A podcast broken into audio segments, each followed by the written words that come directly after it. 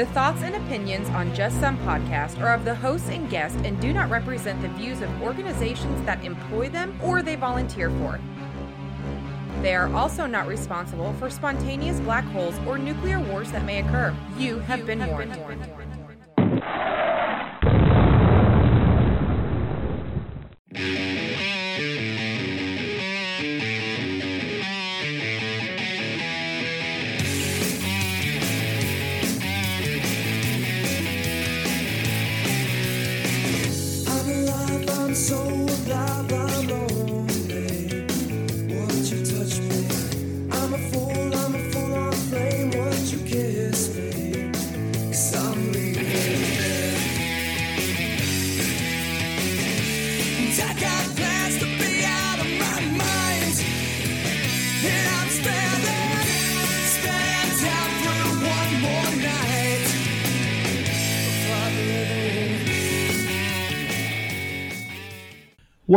Welcome, everybody, to another fun-filled and exciting episode of Just Some Podcast. This is Tom.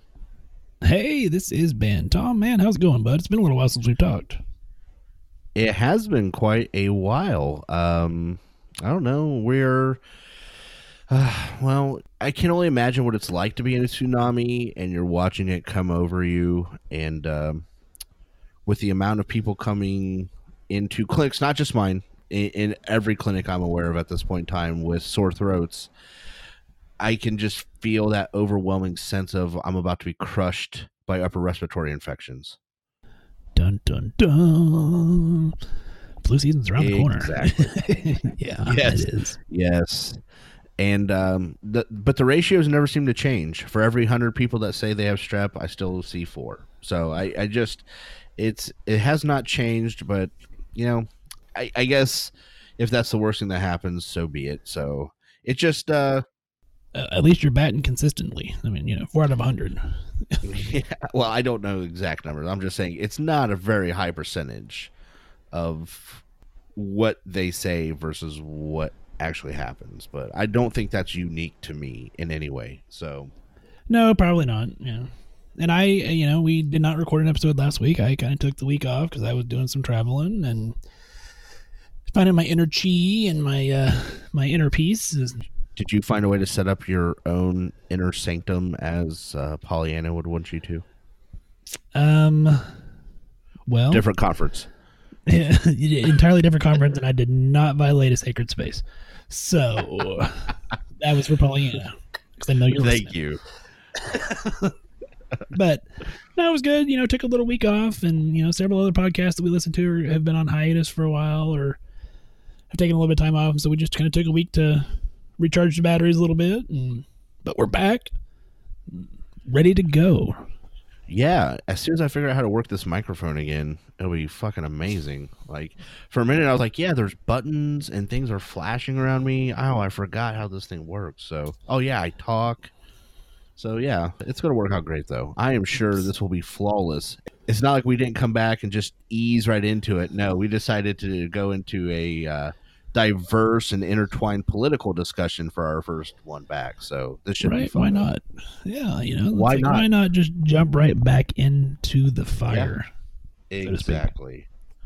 So I think there's some other things we do, though, first. I don't remember exactly this week. I think it's great that your podcast Amnesia is now going beyond just what you say during the recording, but now how you actually do a podcast. That's reassuring for me, Tom. It should not be reassuring in any way. I'm just throwing that out there. Sarcasm. Sarcasm? I'm going to have to look that up in the dictionary. So... it's going to be a long episode. It's going to be an extremely long and painful episode. For me, yes. Most likely, yes, because the idiot never hurts himself. He just hurts those around him, okay? Which is also, if you've never heard that expression or thought about it, that is great life advice for everybody out there listening. Well, I don't know that I necessarily agree with that, but okay. Because, I've worked ER. Sometimes they hurt themselves. Let's say I've worked ER, and... I've seen some injuries where it's like, so what happened? Well, I said, hold my beer and watch this. And now I'm here. Okay, but I'm going with the 4 out of 100 on that one. Yeah, all right. like the guy who was, you know, shooting off fireworks. And yeah, mostly this is mental injury, actually. The idiot doesn't realize he's an idiot when you're talking to him. You just have to suffer through the ear bashing he's about to deliver. So I at this point, though, we're getting like close to 1,000 downloads every episode. If these people can't figure it out at this point that that's what I'm giving them, then the joke's on you. So, oh, Thomas. All right. Except for Bjorn. I would never be mean to Bjorn, but everybody else, eh. It's a great way to alienate all other 999 listeners, Tom. That's awesome. I only care about one continent now. That's Antarctica. The other six, you're dead to me. No, I'm kidding. I actually love doing this, believe it or not. I know sometimes I seem like I'm bitching, but I do love doing this. If I could figure out a way to get paid to do this, done and done, sir. So we should actually work on that. How do we make that happen? Well, I think you have to be named Joe Rogan, or that dude is making fat bank. But, you know, I know a lot of people are probably like, but Joe Rogan, that dude earned it. He worked in stand-up. He puts out a great product. He is constantly working on it. He's one of the few people in the world I'm like, man, he truly has earned everything he has got coming towards him. Like, yeah, that was not an overnight success. Yeah.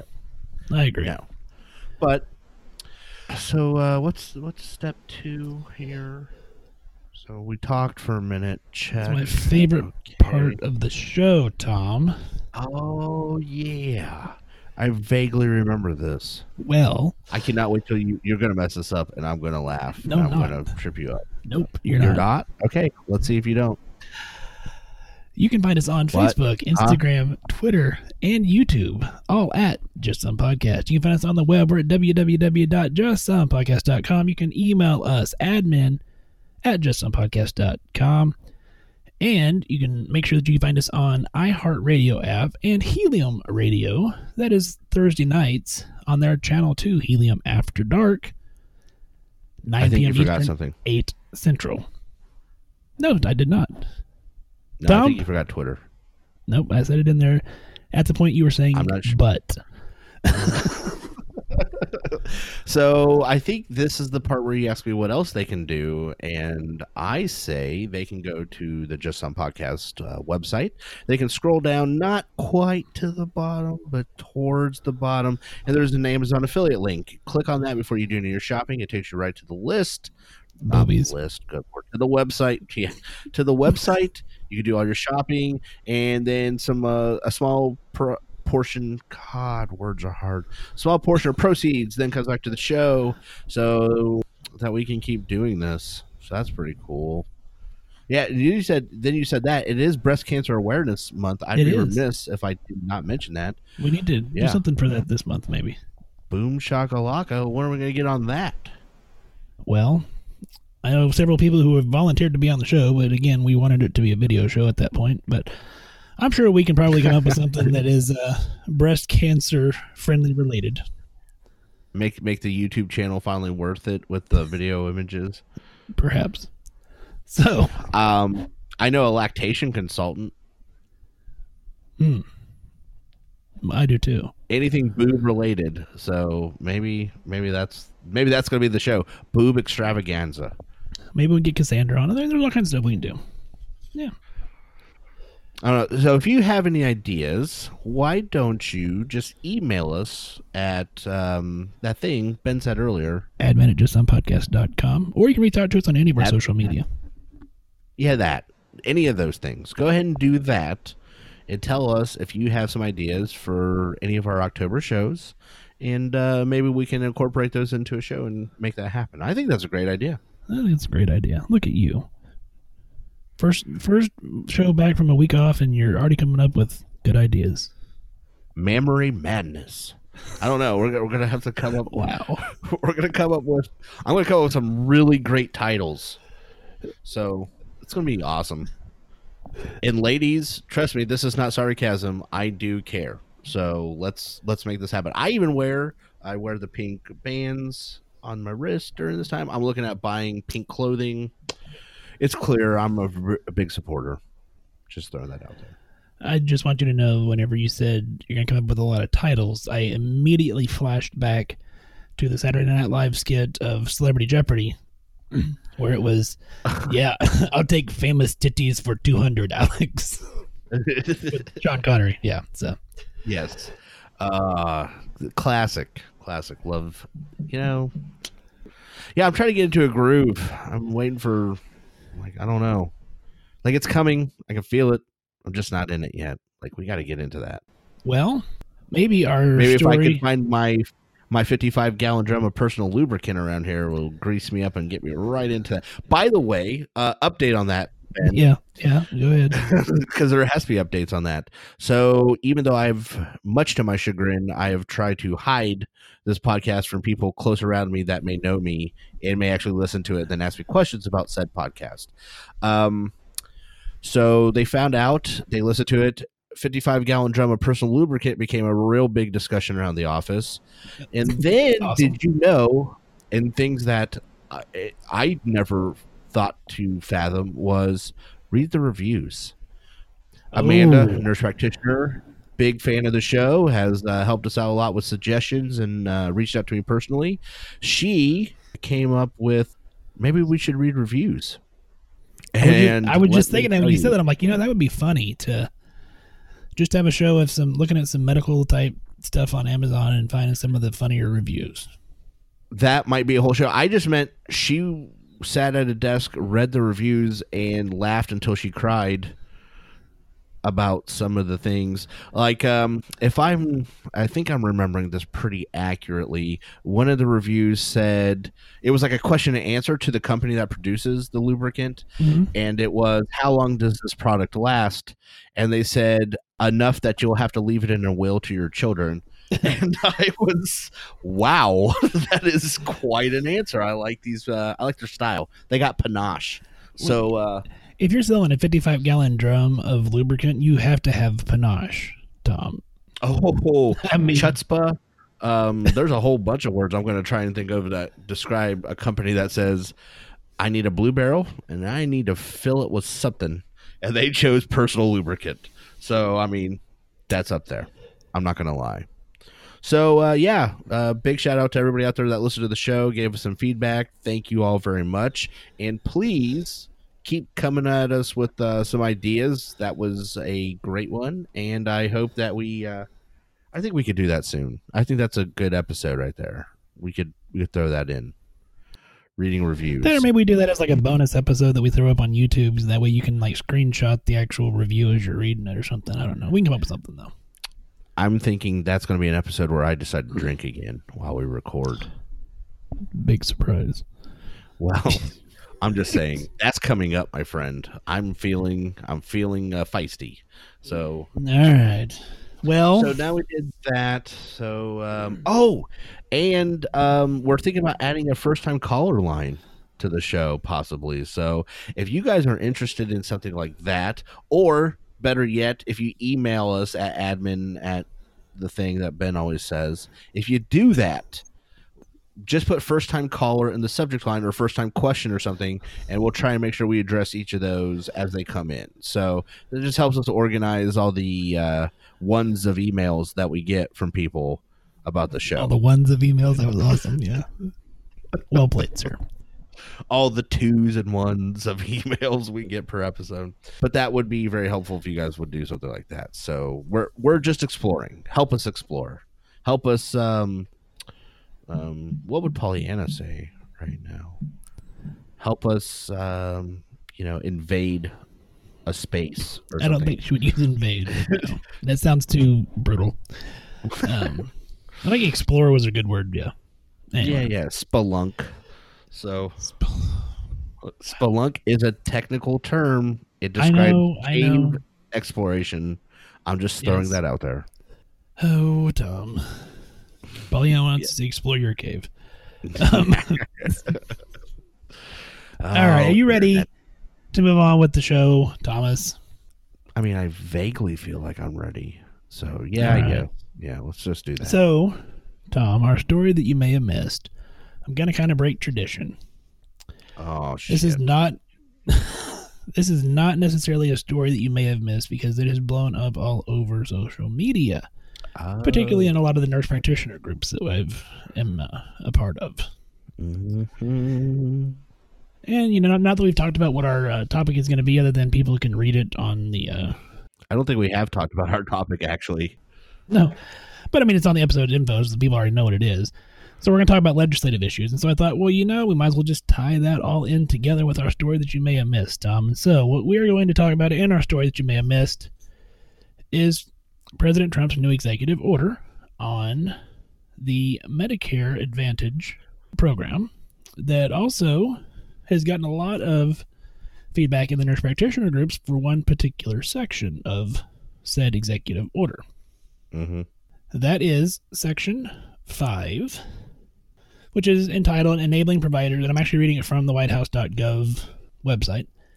Enabling providers to spend more time with their patients. Within 1 year of the date of this order, the Secretary shall propose reforms to the Medicare program to enable providers to spend more time with their patients by proposing a regulation that would eliminate burdensome regulatory billing requirements, conditions of participation, supervision requirements, benefit definitions, and other licensure requirements of the Medicare program that are more stringent and that limit professionals from practicing at the top of their profession.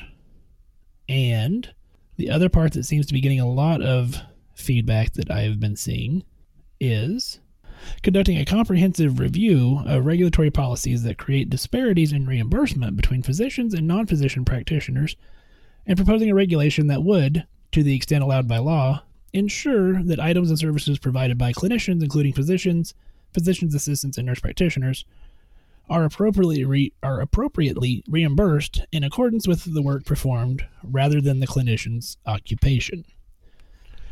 So, obviously, it's way too early to even be looking at this because, I mean, we're talking years down the road, but with this executive order, does seem to be getting a lot of traction in nurse practitioner groups because they're looking at allowing providers to practice to the top of their licensure and then fair billing. Well, I'm going to be as succinct as possible on this because of our effort to stay apolitical on this show. Right. I will say that I completely support this measure, that I think that this is far too long in coming.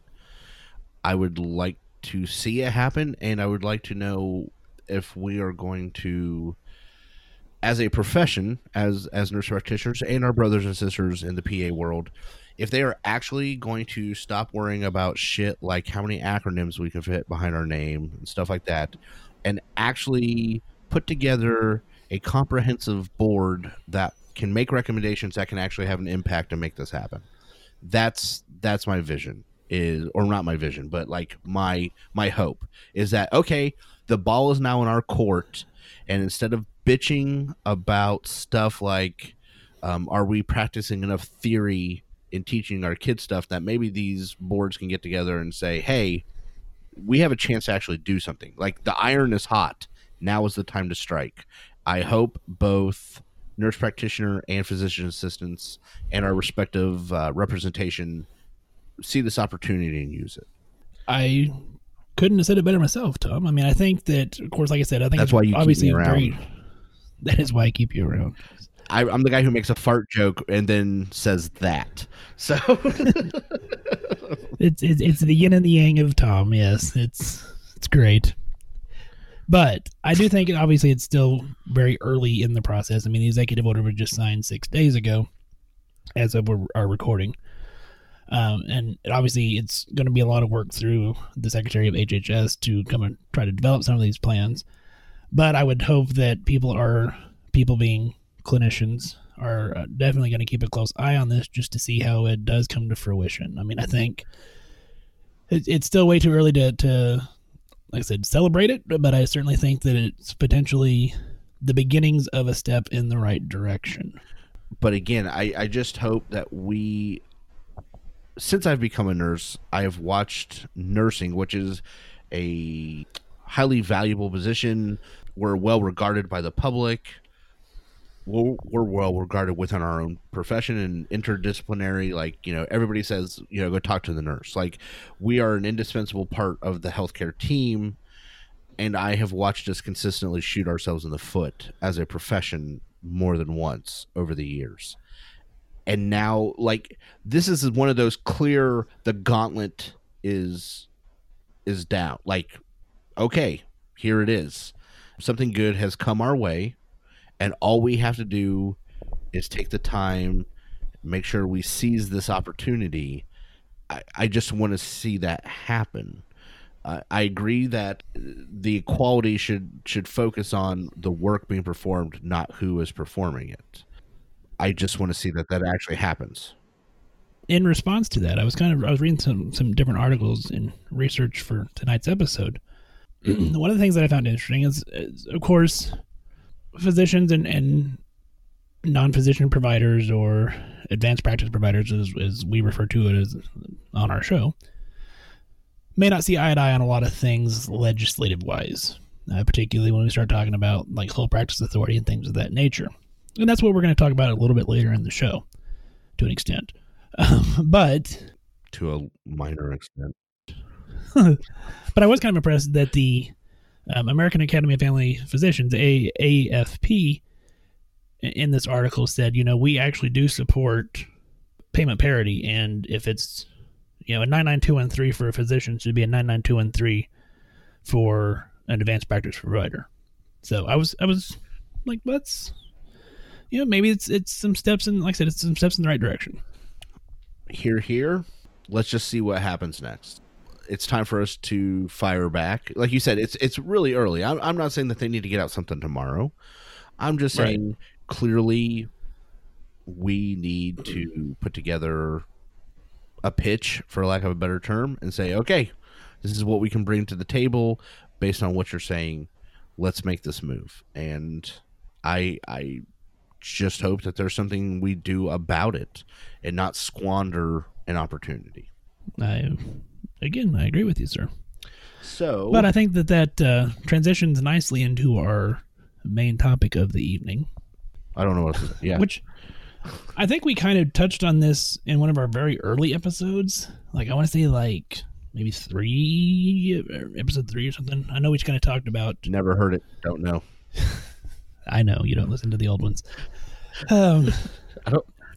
But this actually was submitted to us via email from a listener saying, "Hey, you know, maybe you guys should start looking." Long-time listener, first time emailer. Yeah, I know. That joke's never going to die with you.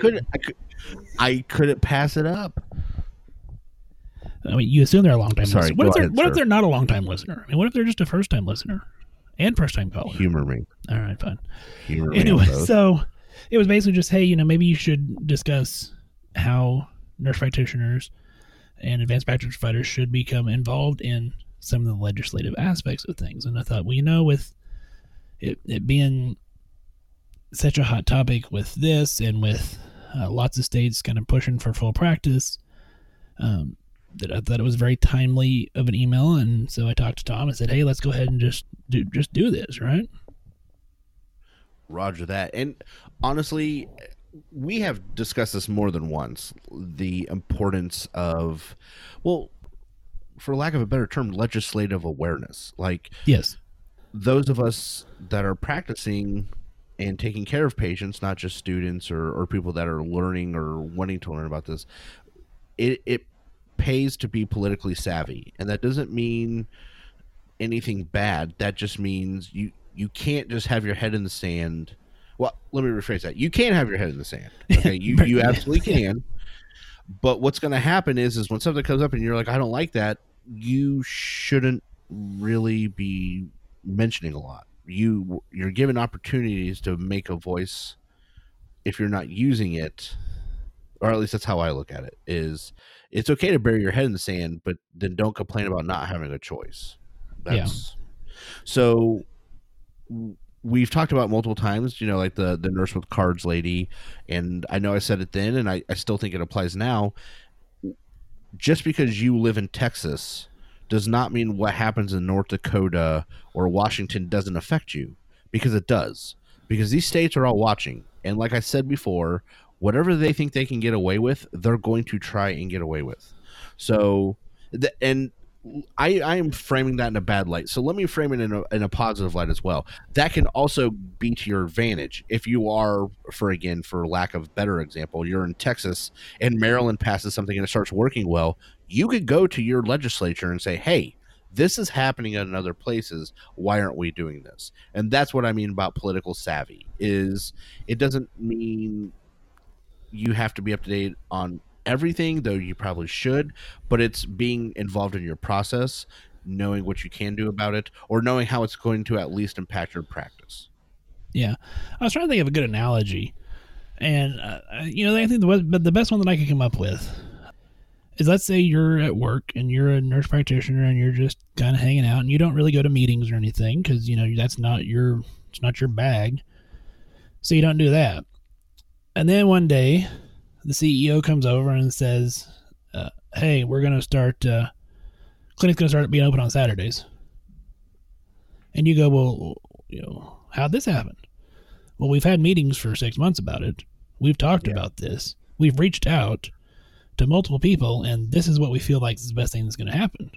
And so now your practice has been completely altered, but because you chose to put your head in the sand and not get at least aware. And I think I like the way that you worded that, legislative awareness. It doesn't have to say you have to get political, but just be aware of some of the shit that's going on around you so that whenever it does start impacting your practice, you can at least have a voice and say, hey, you know what? I don't agree with this, or I do agree with this, or whatever the case may be. That's the best analogy that I think I can come up with. Well, and I think it's an apt analogy. I also think that knowing what's coming helps you plan for your practice. Like, some things are just going to be above our heads. Okay. Right. I mean, unless like the AANP gets involved, there may be some things that we're just not going to have impact on. Okay. I mean, there's time for optimism and there's time for realism. Okay. There's just times things are going to happen that you can't impact. What you can do, however, is know what is coming and then make the necessary adjustments at your level based on what you know is coming. And that also would be something especially people out there, we know one friend of the show that owns their own clinic. Like, it would behoove them to know what is going on in their state at the legislative lecture at, there's words, and I say them sometimes in correct order and enunciate them sometimes, and then they mean something when I do that. So maybe at the state level of lawmaking, I'm going to use other words to get around that they can then say, okay, I know this is coming, or this is what they're changing. This is what I can do to make my practice better or prepare my practice for what's coming. And the same thing applies to you. And if you're thinking, and again, I know some of you out there are thinking this, well, that doesn't affect me. Incorrect. If your state is changing a law that affects mid-level practitioners, it is going to wash over you in one way or another. Maybe not directly, but it is going to hit you. So if I were you, be part of those professional organizations, even at the state level, and know what's coming. It's not hard to sign up for an email. Let me tell you, most of these groups are clamoring to get people on their email list. It's not hard to sign up for a newsletter. And then once a week, something pops up onto your phone while you're dropping a deuce, and then you can read for 5 minutes about what they're voting on. It's really not hard at all. No, I would agree with that. And I would take it a step further to an extent. I would say, when you're taking a shower, you would read it, because that would be weird. Yeah. I didn't realize that was weird. Now, thanks for letting me know. I won't do that anymore. How do you hold it when your hands are all soapy? I meant the phone. Wow. I have a life proof case. How about that? No, I don't. Yes. I have voice dictation, so it just reads your email to me. I'm just making shit up. So I would say, holy shit, that is a game changer. But you need to get involved in your local organizations as well.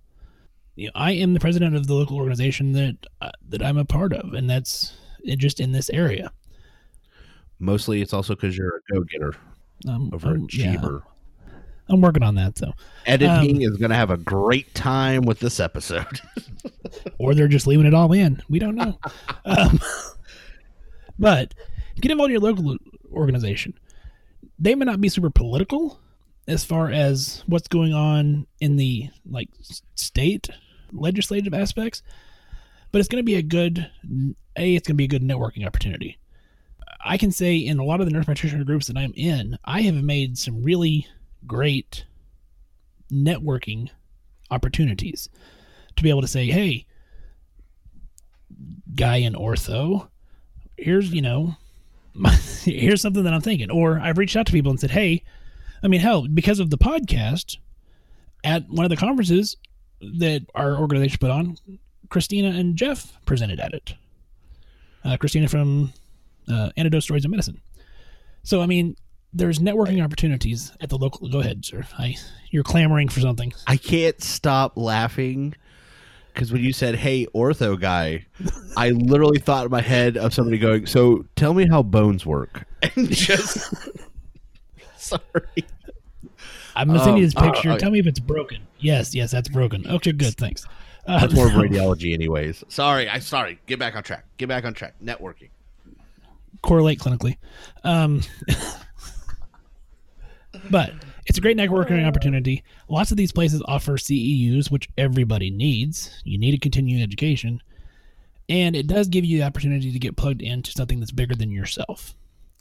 When you move on to the state organization, which I'm also a part of here, that is where you're going to start getting into that, those state laws and getting with the legislators and the lobbyists and things of that nature. And you think, okay, well, why do we need a lobbyist? Well, we need a lobbyist because that's how you get hold of legislators.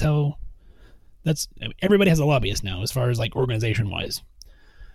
And, you know, that's who you pay to go to meetings and so that you don't miss stuff as a entire organization.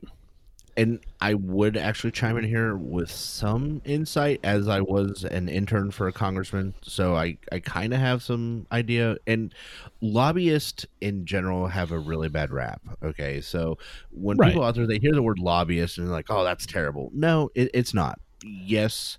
In some ways, especially at the federal level, there is some probably issues with how things are done or communicated. But realistically, within the political scheme, if you want to get your wheel moving, the lobbyist knows where to put the grease. That's their job. All right. Yes. I mean, your job as a nurse practitioner may be to diagnose ear infections and then treat it properly. You wouldn't go to an electrician for it. Right. I mean, and I want people to hope not.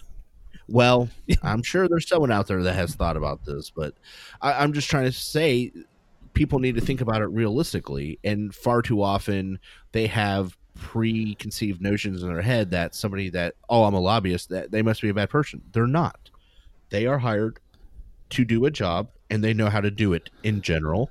So it is good to know, even if you don't know the lobbyist for your organization personally. I've met a couple in my time, and most of them, first of all, are hilarious. All right. They are out to have fun. They're very personable because guess what? That's also their job. That's their job. So, yeah, exactly.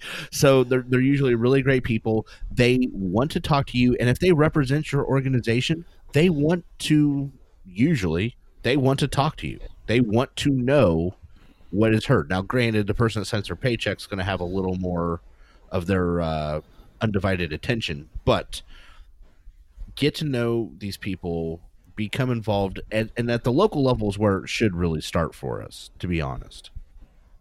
It should. And you know, speaking of the local level, Tom, I mean, when we're talking, now we're not talking federal legislators, we're talking state legislators. These are people that are likely from your hometown or very, very close to it. You know, I have reached out to my representative here and said, hey, you know what? I'd like to sit down with you sometime and talk about some issues. He emailed me back within like 20 minutes and said, let's go to lunch at a local restaurant. We met a week later, sat down, had lunch. It was a good time. These aren't like these horrible people that are sometimes portrayed. Like, these are your local, it's the guy next door to an extent. That's a good thing and a bad thing. It's a good thing because then they're more personable and you can actually get to know them.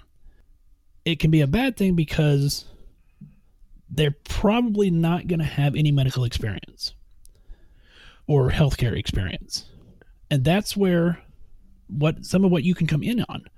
When I've sent letters to them, I've said, if you have questions about any of this, I would love to be your resource. Send me an email back and I will try to answer what I can.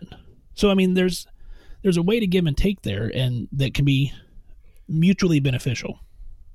And I'm really glad you brought up that point.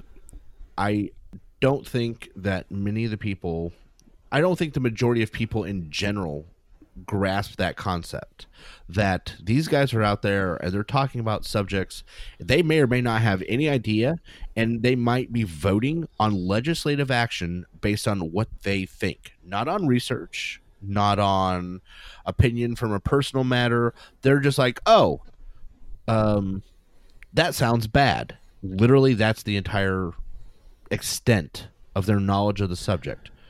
And that, if you think I'm kidding, I am 100% not kidding at all with you. You need to be aware that these people may have no knowledge whatsoever of the subject on which they are voting, and that you can be that resource, as Ben pointed out. They are normally glad to meet with you, just like I was talking about before with the lobbyist.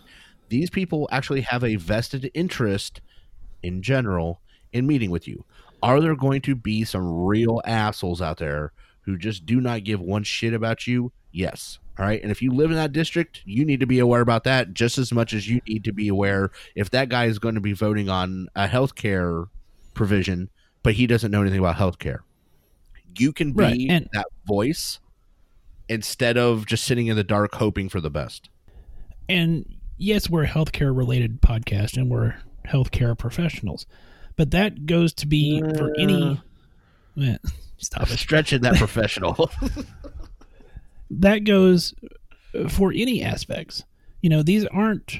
Like, our local rep is a banker by trade. So is he going to know things about road and bridge? Is he going to know things about healthcare? Is he going to know things about other aspects outside of banking? Probably not. So, I mean, that should be for... I mean, generally as an American public...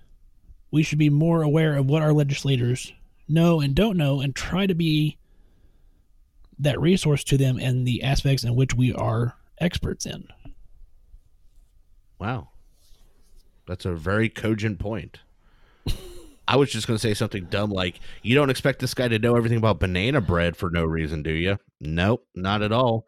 And then there you go, saying something that actually sounds like something that should be said on the show instead of some of the asinine stuff that I usually contribute. So, well, that's what every once in a while I get. I mean, I'm joking around, but because we're trying to, I want the crowd to understand that we're trying to navigate this, and we're talking about a political topic and trying to stay apolitical, which is really honestly fucking boring in a lot of ways to me because I want to light this shit up. But Ben, being the smart person he is got a muzzle on me. So I think we can still do good. That's obviously why I wanted to talk about this. This is close to us. Obviously, we're nurse practitioners. So things that affect nurse practitioners, we understand, are important. I think we're doing this show because I think there is a real lack of awareness, and maybe that this is going to be the first episode in many where we talk about things that you can do as nurse practitioners to further your career, not just as on an individual basis, but as a group basis, like as a professional basis. And so I think maybe we could get into a little bit, because I think this episode is probably going to be shorter than normal. So maybe we should talk a little bit about the main legislative issue that brought this episode together, which is full practice authority. Ooh, the third rail. Yeah. So, now I will say, in trying to again stay somewhat apolitical, I don't think that full practice authority looks the same in every state. I certainly, so what's would it be great to have something across the board that this is how it is? Certainly. May that come one day certainly could. I don't know. I mean, the VA passed, sweeping legislation to allow this to happen.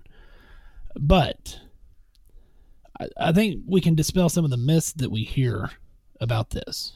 One being it's independent practice. I'm going to call complete and utter bullshit. Nothing that we do as healthcare providers is independent. And I mean that in whether I have a collaborative practice agreement with somebody or not, which is basically what it breaks down to as far as full practice authority for those who are non-medical, who may be listening to the show.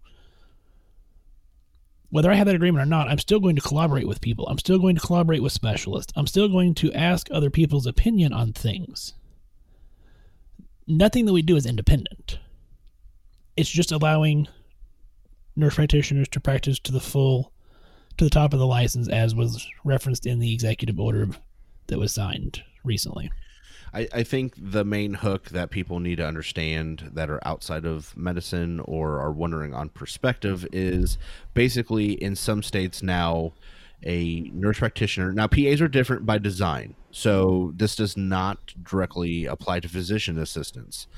But for nurse practitioners, we have to have, and every state's a little different, but in Ohio, it's a standard care agreement where you have a collaborating physician that basically says, I am in some way attached to this provider. And full practice authority in most states, and again, we're trying to be general because clearly we can't cover all 50 states. It would be pretty cool to do something like a 50-state series plus Guam, and just kind of discuss the different topics and how we do stuff, but we just don't have time to do that. So what we're going to try and do is do a brief and broad overview where it says what full practice authority is in this case in general means that a nurse practitioner, once they are accredited, or I should say accredited, they're licensed, they can go forwards and practice in that state without having a physician that they are directly attached to by contract or paperwork. That sounds right. Correct. That does sound correct, and it's in some states, like you said, it looks very different depending on the state. Kansas is less restrictive than like our neighbor over in Missouri, where the physician has to be within like 30 miles, and you can only see what the physician sees. And I mean, there's all kinds of different rules, state by state, and so that's where some of the confusion comes from too. Is right now, 22 states plus DC plus VA have full practice authority.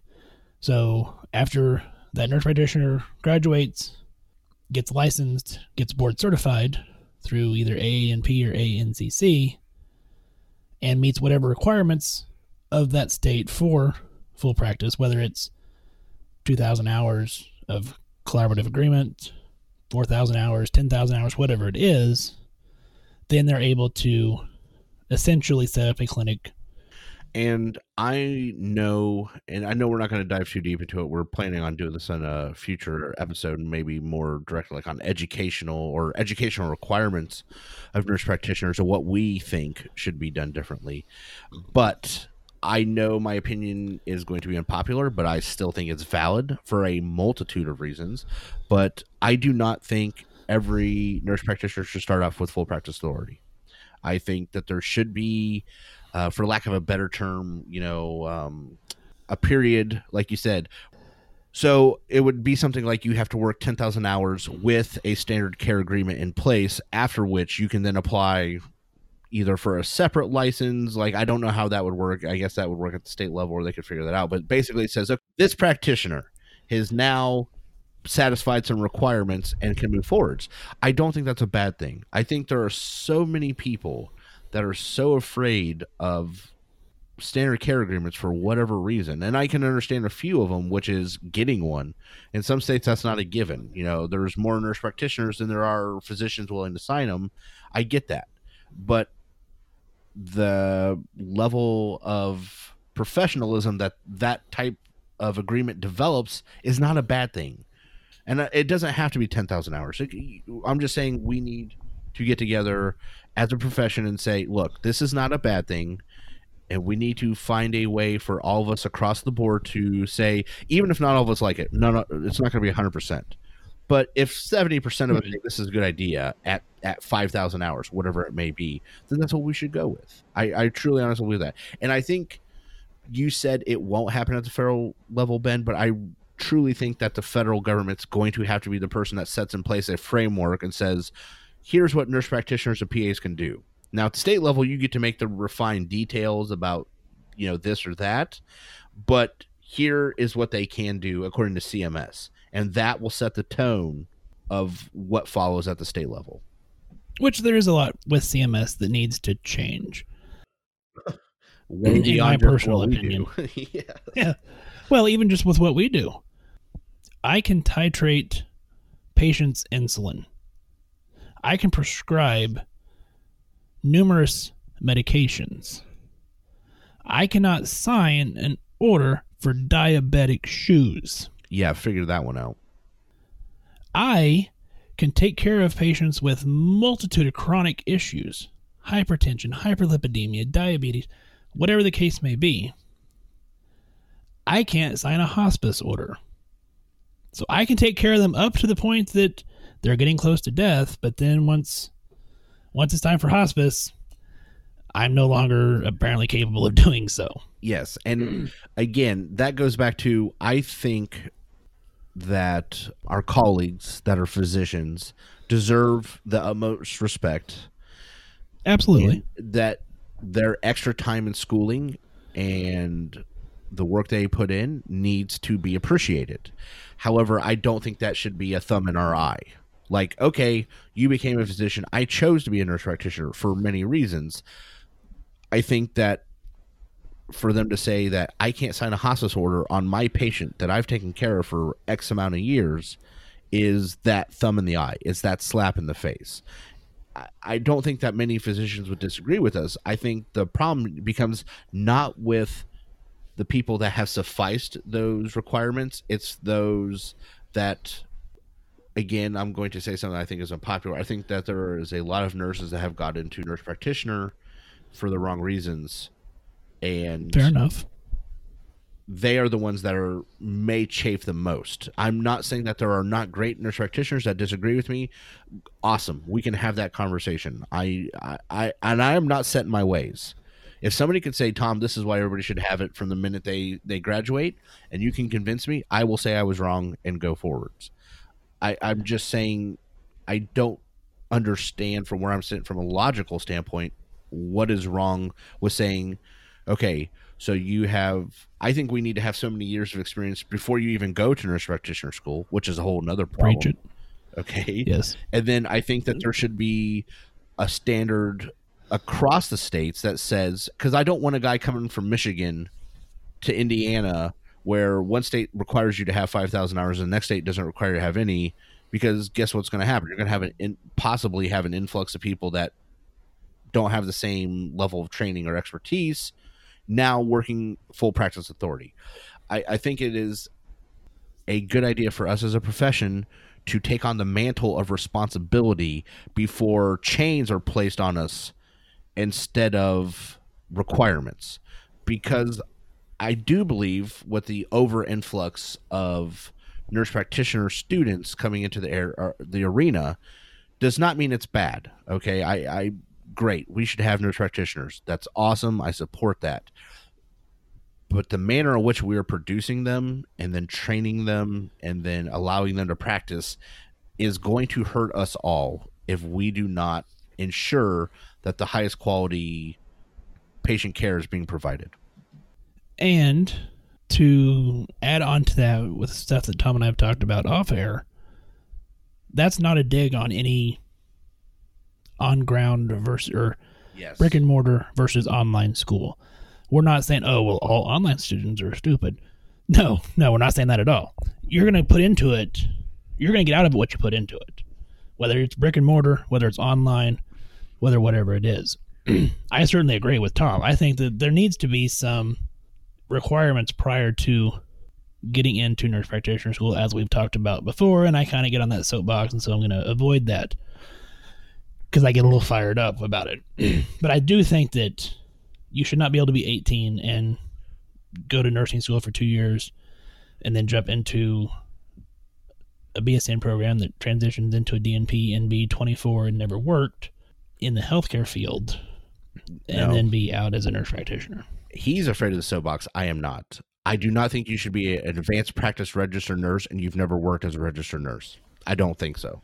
It demeans the entire process and those of us that have put in time. And look, I am not saying you need to dedicate your career to being a floor nurse and then the last 2 years you become a nurse practitioner. No. But certainly I think we can all agree that if you are going to call yourself an advanced practice nurse, then perhaps you should have actually worked as a nurse first. I just think that's prudent. So, but again I don't disagree with you. Yeah, that's a whole episode. That's for another episode. Yeah, so. that is for an episode because I feel myself getting on that Tom train. I feel it like coming in, like here we go. I'm gonna get all fired up. Nope, stop. We're almost at the end of this episode. Yeah, we're at the end of this episode. So what I would like to do, and I'm hoping that I will get this out as we drop this episode. If not, then hopefully within a week of dropping this episode, I would like to have on our website a page dedicated to a listing of all the state organizations for nurse practitioners with their website information. I think that would be a great resource for anybody in the 50 states. And if you're listening to us in one of the other continents and you have an organization that is handling aspects like this for your profession, let us know. And I don't have a problem adding that to it also, but I think it can be a nice resource for, because maybe people generally don't know, I didn't realize that we had the Ohio Nurse Practitioners or the Kansas Advanced Practice Network or whatever the hell the case may be. So we as I think it's one of the things that we can do, Tom, as a podcast host, is let's provide that resource to people. No, I think that's great because I will be honest. I am sure, of course, I've been busy, and that's an excuse that I should not use. But, I'm back in school. I am working full time, raising a child. Like there are probably things I've slipped through, and I probably do not know every resource available. And I am sure I am not alone. So, yeah, I think we can absolutely make this happen. And, and it doesn't have to be just family nurse. We can do advanced. And I don't want any of our foreign listeners, which we have a lot of foreign listeners. Yes, absolutely. This was not supposed to be U.S. centric, as in we don't care about other people. But this is an issue that is directly affecting us. If you are having something similar like this in your country, or your country has dealt with this and you guys have set standards that work out well, please let us know. We would love to say, hey, well, you know what they do in Brazil? Well, this is what they do in Brazil, or this is what they do in Finland, or this is what they do in Portugal or whatever. The point is if you want to shed some light on the subject from your point of view, we would like to hear it. So please do. Absolutely. But you know what, Tom, on that note, I think we're going to wrap this episode up. So you can find us on Facebook, Instagram, Twitter, and YouTube, all at Just Some Podcast. We are going to be on the web, www.justsomepodcast.com. Hopefully we will have that link up soon. The link will be in the episode notes, and we'll also throw it out on our social media so that you can stay plugged into your state organizations. And again, if you have foreign organizations, let us know. And email us, admin@justsomepodcast.com. You look frozen, Tom. You okay over there? Yeah, I'm cool. I was waiting for you to say your part, so I say my part, and then we're done. You don't have your part at the end now. Oh, you're just the ending? Yeah. Oh. You want to go play Xbox, don't you? Well, there's part of that, and there's also... I know there's a puppy running around my house that I haven't seen in an hour, so I can only imagine what I'm going to run into when I go downstairs. I'm guessing little piles of shit. Yeah, probably. On that note, I don't know what we're going to cover next week. This was actually a listener topic that emailed us this week and said, hey, why don't you cover this? And so we did. So who knows? Well, maybe you'll send us an email and we'll cover what you want to talk about next week. But maybe on that maybe depends on if it's good. Well, no, first time caller line. So Anyway, on that note, I hope everybody has a great week. Hey, everybody, stay safe out there. Yeah, there's going to be a little battle show over your house. Yes, I am well aware. He's owning a puppy. Brett's swearing just to pass the time. Lately, I see why.